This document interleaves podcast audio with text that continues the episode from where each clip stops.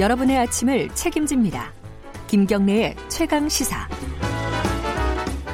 네. 최강 스포츠 KBS 스포츠 취재부 김기범 기자 나와 있습니다. 안녕하세요. 네, 안녕하세요.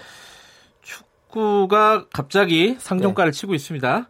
어, 다른 종목들하고 좀 희비가 엇갈린다면서요? 자, 야구 축구가 희비 쌍곡선을 그리고 있는데요. 네. 자, 프로야구 K리그 관중 어제 발표가 됐는데요. 네. 작년보다 53%가 늘었습니다. 어, 절반이 그래요? 늘었어요. 어허. 그 이번 올해 저기 돌풍을 일으켰던 대구 FC 같은 예. 경우에는 관중 증가율이 159%인데요. 이거 엄청난 두 배가 넘게 예, 늘었다. 예, 전례를 찾아볼 수 없는 예. 관중 증가고 여러 가지 작년에 월드컵에서 우리가 러시아 월드컵에서 손흥민 선수 등의 활약이 좋았고 음. 아시안 게임, 아시안컵 이런 어떤 좀 축구 굵직한 경기들이 요 K리그 흥행에 좀 긍정적인 요소. 그리고 최근에는 음. 이제 U20 월드컵에서 준우승까지 하면서 예. 앞으로 흥행이 더 탄력을 더 받을 것 같거든요. 음. 이 선수들이 출전하게 되는 경기를 아, 보러 가기 그러네요. 위해서. 음. 요 축구가 올라간 반면에요. 예. 자, 국민 스포츠라고 불릴 수 있는 야구가 약간 위기설이 돌고 있는데 그래요? 작년보다 같은 기간 지금 32만 명이 줄어들었는데요. 지금 자, 지난주에 발표된 게 404만 명 네. 총 관중 수. 에서 372만 명으로 줄었어요. 아하. 네, 작년과 비교해서요. 네, 예. 32만 명의 하락. 그래서 이렇게 되면은 800만 관중 시대를 연지가 한 3년 됐는데요. 올해는 800만 관중이 안 될 것 같다라는 분석이 그래요? 예, 나오고 있습니다. 천만 간다 막 이런 얘기 처음 처음에 좀 있었는데 올해 목표가 한 870만 예. 정도 됐는데요. 요 수치는 달성이 사실상 어렵고요. 음흠. 800만 관중도 지금 사실상 어렵다고 보고 있습니다. 예. 작년에 807만이었고 재작년에 840만이었는데요. 지금 점점점 관중은 조금씩 줄고 있는 아하. 그런 추세라고 보면 되고요. 왜 그런 거죠? 자, 엘롯기라고 불리는 그 흥행 군단이 있습니다. LG, LG 롯데, 기아. 기아. 그 중에서 LG는 올 시즌 지금 3위를 달리고 있지만 네. 롯데 기아가 꼴찌와 꼴찌에서 두 번째를 하고 있는 아하. 그런 상황이고 네. 기아 같은 경우에 21%나 관중이 줄었고 네. 롯데도 13%.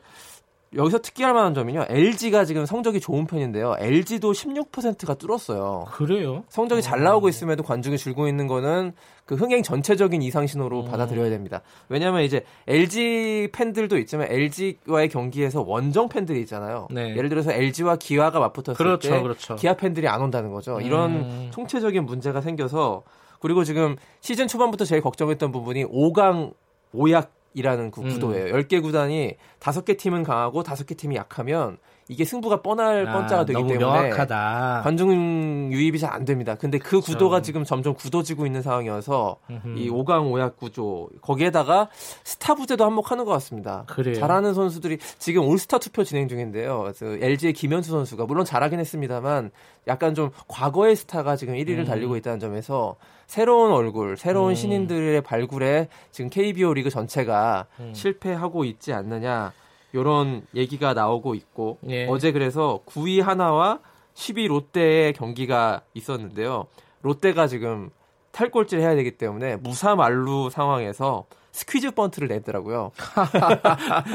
절박한 승리에 대한 어떤 집념을 읽을 수도 있는 한 단면인데 고등학교 야구 아니에요? 네, 그만큼 롯데가 지금 성적 부진이 굉장히 심각한 상황이고 예. 기아 역시 마찬가지고 그리고 한화도 사실은 예전에 김성근 감독이 한화 감독 맡은 이후로 굉장히 인기가 올라가서 예. 그 인기 구단이 됐었는데 최근에 성적이 부진해서 지금 이 세 구단이 흥행 어떤 좀 침체에 가장 큰 요인이 되고 있습니다.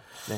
어, 지금 성폭력 사태가 스포츠계 네. 굉장히 이어졌었잖아요. 연초부터요. 예. 네. 근데 뭐 그, 그거 관련된 대책이 마련됐는데 이게 논란이 많다면서요? 그렇습니다. 그 성폭력 사태 때문에 그 정부에서 민관 합동 기구인 스포츠 혁신 위원회를 꾸렸는데요. 네. 거기서 이제 혁신 권고안이 나왔는데 체육계가 이를 받아들일 수 없다고 주장하고 있어서 굉장히 큰 논란이 되고 있습니다. 네. 이 성폭력 사태 이후에 그 스포츠 혁신위원회가 2차 권고안을 만들었는데 이게 좀 민감한 내용이 많이 있었어요.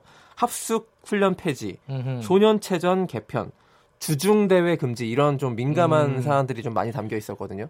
그래서 이에 대해서 체육계는 엘리트 체육 죽이기다 이렇게 좀 아하. 반발하고 있는데 특히 주중 대회를 금지해 버리면 이게 이제 학생들의 학습권을 보장하기 예. 위한 건데요. 주중 대회를 금지해 버리고 주말에만 다 몰아버리면은 예를 들어서 복싱 같은 경우에는 체중 감량이나 이런 거를 일주일에 한 번 해야 되느냐 뭐 이런 반론도 있고 그리고 주중에는 공부하고 주말에 시합 뛰어버리면 도대체 학생 선수들은 언제 쉬냐 인권의 문제다 이런 반발도 있는데요.